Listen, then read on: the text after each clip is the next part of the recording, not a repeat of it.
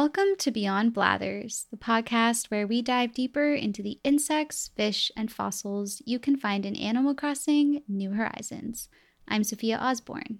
And I'm Olivia DeBercier. And if you'd like to support our show, you can find our merch store at etsy.com slash shop slash beyond blathers and take a look at the stickers and postcards we have for sale with Olivia's art. And we also have a few of the fossil sticker sheets left, but they're going fast. So I would definitely check that out if you're interested. They are, I think, my favorite of the sticker sheets. So definitely check it out. Yeah, they've got quite an earthy color palette. So if that's your aesthetic, then go for it. Go get one. Yeah, I think they're very aesthetic and it's amazing. The the sticker sheets have done really well. That's the only one that's left. Yeah, I'm really happy about it. Yeah, so I'm back in Edmonton now. We're back to our usual programming. We've had a couple interesting episodes and it was kind of fun. The last two episodes were done in Vancouver, so it was nice to do Sea Slugs in person with Sophia. But now I'm back in my closet, so recording.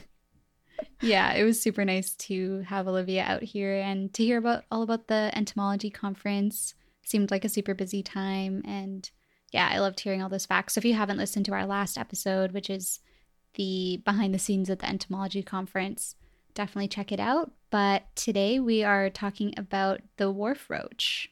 Yeah, nice little creepy, crawly, weird looking thing. Yeah, I feel like we had to do an insect follow up to that last episode. yeah, this one, I guess it's not an insect, but it's like a buggy thing. Oh, it's not? Is no, it No, it's not. arthropod, I guess? I guess, yeah. Yeah, I guess it's an arthropod. But yeah, we'll talk a bit more about oh, about what it is um, a little later. I guess I guess I would still sort of if I saw it, I would probably call it a bug, although I'm sure many people would argue with me about that. Right. I guess roach. I literally don't know what this is, so I guess let's get into it and then we'll Yeah, find out. get into it. So, first, let's see what Blathers has to say. So, if you bring a wharf roach to Blathers, he'll say, The wharf roach is an omnivore, which is merely a polite way of saying it will eat almost anything. This skittering scavenger and its uncouth appetite keeps beaches clean, it said. But I dare say their long antennae and bulging eyes turn my stomach unappetizing indeed. Yeah, I mean, he doesn't really say a lot about what they are. Yeah. You would think that there's like not a ton of information about them, but there's actually a fair number of papers about this critter. So I really want to go find them now. Like, they're just, I don't know, I'm just intrigued. And I feel like there's something common that I'm surprised I haven't seen before. But yeah, if you look at a picture of them, you'll notice that they have pretty big eyes, these very long antennae, and they kind of look like a cartoony, like more dynamic version of like a roly poly or a pill bug. If you know what those are, the little gray creatures you find under rocks if you turn them over. Yeah, I mean, wait, so by pill bug, do you mean like wood bug? Like, Yeah, like a- like a- them right before. Yeah, yeah, like a Yeah. wood lo- louse, I think is the other name for them.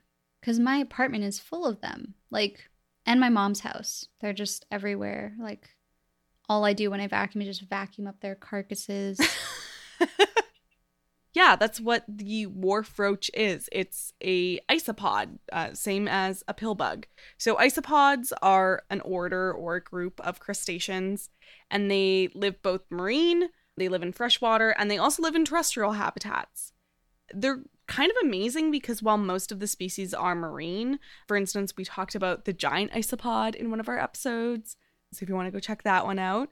Yeah, so most of the species are marine, but the terrestrial isopods have managed to like infiltrate all kinds of terrestrial habitats including forests deserts and marshes. And uh, sophia's house apparently. Yes. and most of them are pretty much pillbug shaped. They have those very segmented shield like bodies. And the females are really cool because they have like they house their little babies in a pouch kind of like a little scaly multi-legged kangaroo and i think that's so wonderful so yeah little fun fact about isopods So pill bugs aren't insects either. No, they're not. That's they, blowing they my are mind. a crustacean. I thought we did them, but I don't think we did. I'm just looking at our episodes. Okay, this is the thing. I also have a memory of doing pill bugs. Maybe we just talked about doing them. Maybe, maybe we like started. I don't know, maybe we like started an episode and then we were like, "This is bad" or something, or we like ran out of time. I yeah, I don't. We haven't done them, but it's so weird. I really thought we've talked. I I thought we did too. I maybe we talked about them during the giant isopod episode. Oh gosh, we've done too many episodes at this point. Wow, Can't I remember. I did not know that they weren't insects, but I guess that makes sense because I guess a bunch of things that I think of as insects aren't, like centipedes and stuff, right? yeah, yeah, exactly. And spiders, obviously, but but I didn't think spiders were insects. I'm not. I feel like that's the obvious one, but yeah, the, the Yeah. isopods are. I think it's because they have almost this like beetle-like quality to them. I I think they're a little bit confusing in that sense. I remember as a kid, I used to think that they were like related to centipedes or to to millipedes. Mm. They also they really remind me of armadillos. Oh my gosh! So funny thing, um, one of the oh gosh, I can't remember if it's a family or like an order or something. No, it's not an order. Maybe like a suborder is called like armadillo. Oh, give me a second. Let me find a family tree. I didn't write this down. Okay, yes. So there's like a genera called Armadillidium of isopods, and those are commonly known as the woodlice, the the pill bugs, the roly polies, potato bugs. Their genera is Armadillidium.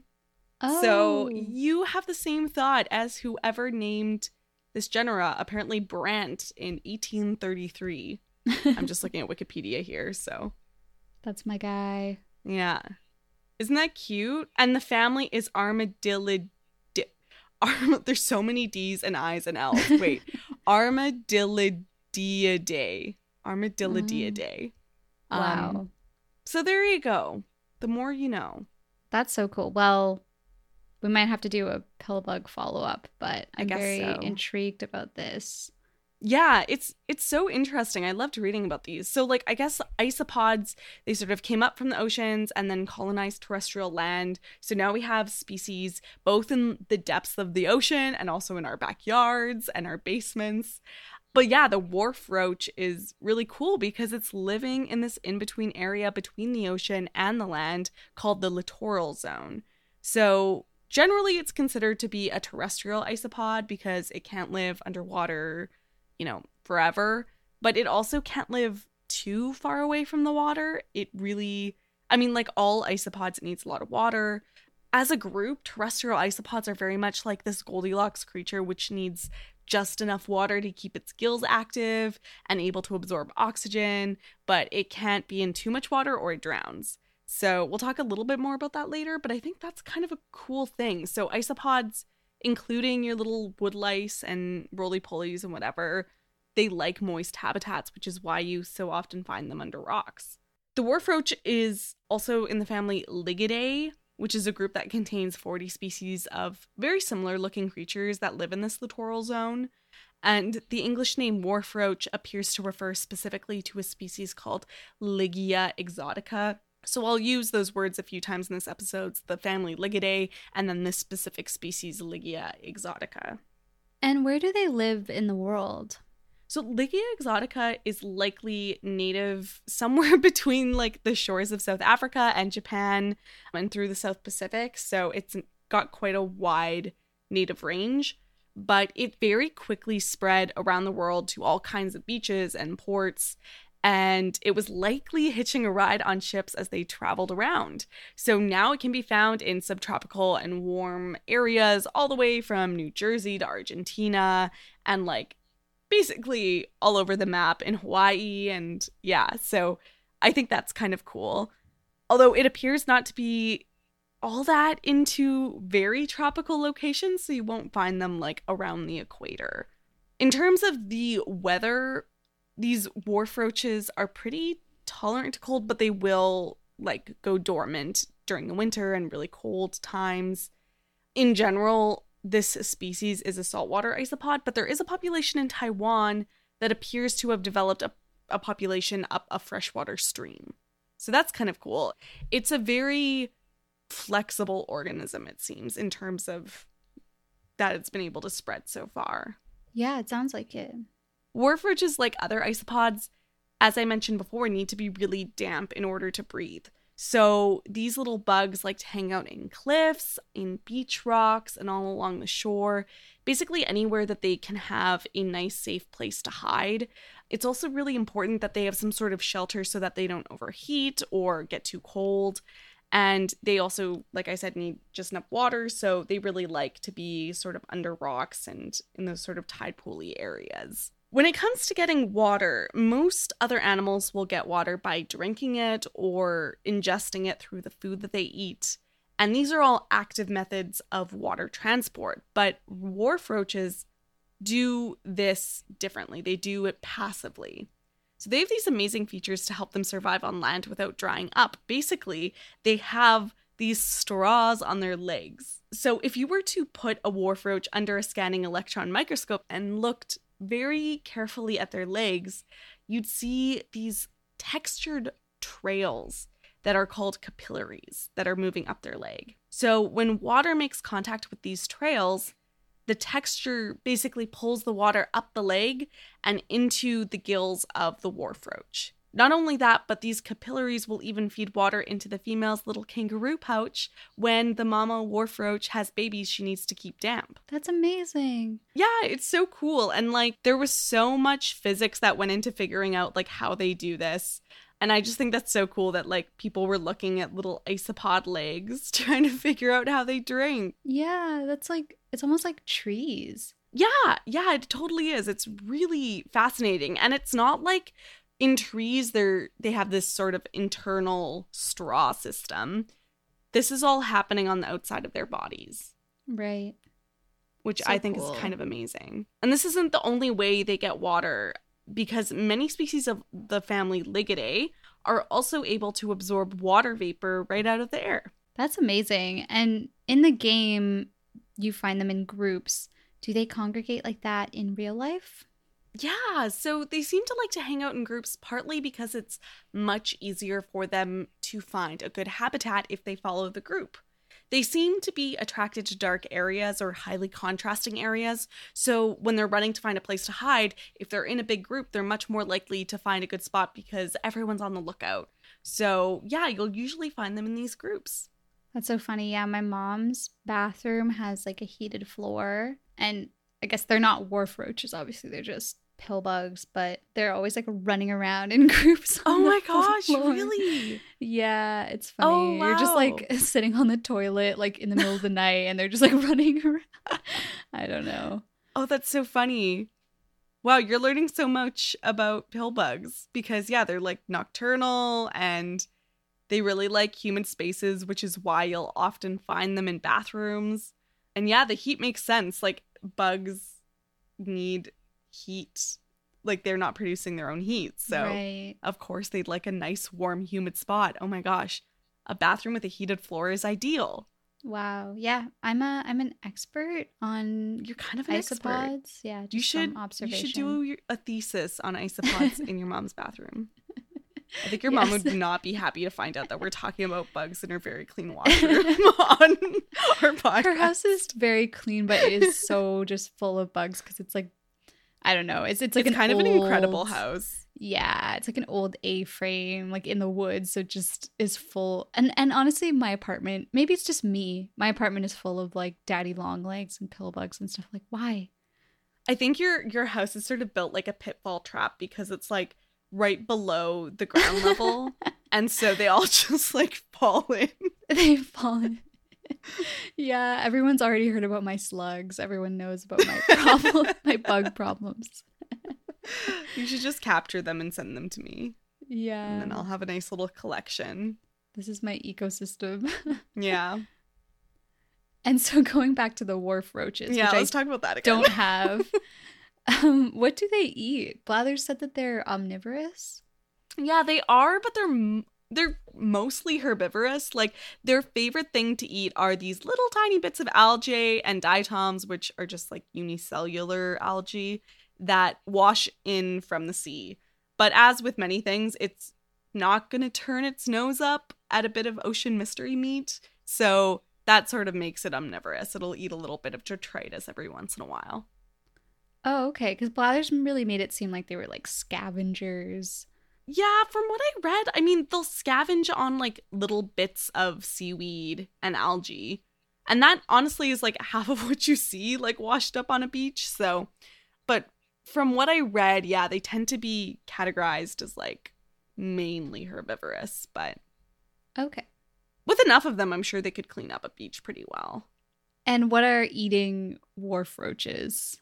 Lots of lizards, birds, little crabs, um, even mammals like rats and raccoons will eat them. And then also, even fish and other aquatic life will sort of snack on these isopods if they're unfortunate enough to fall in the water.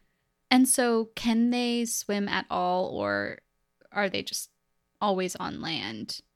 Wharf roaches are able to swim a little bit, but they're kind of bad at it. So they'll sort of like flex their body up and down, and then they'll like row their little legs in a butterfly stroke pattern, which is honestly so adorable to picture. I loved reading that description about how they swim but they don't go into the water willingly. More often, they'll be swept into the waves if they get too close to the water, or maybe they'll fa- fall into a tide pool.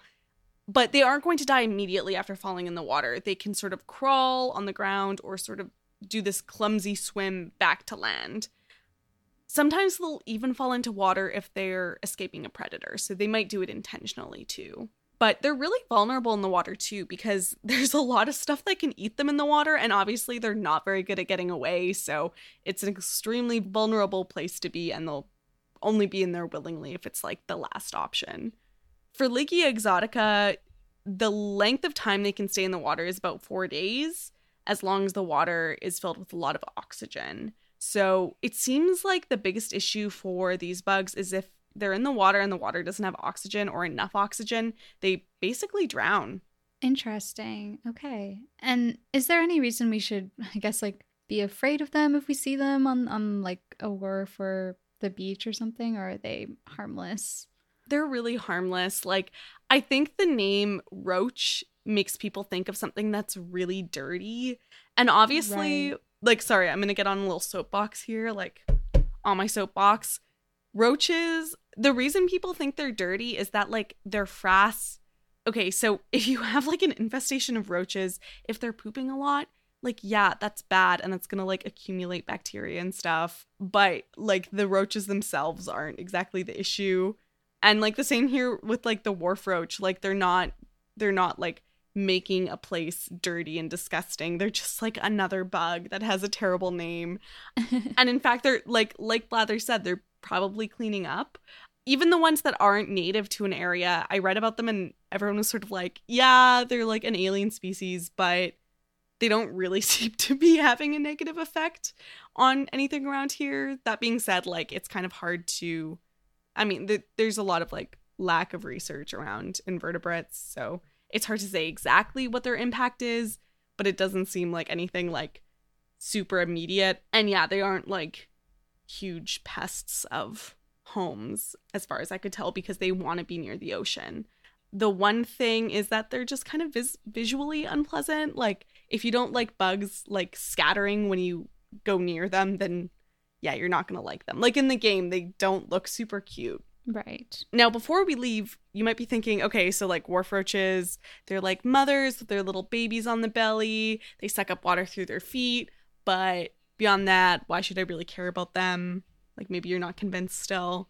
But I read a bunch of really cool papers on how various species of Ligidae family members are really useful bioindicators.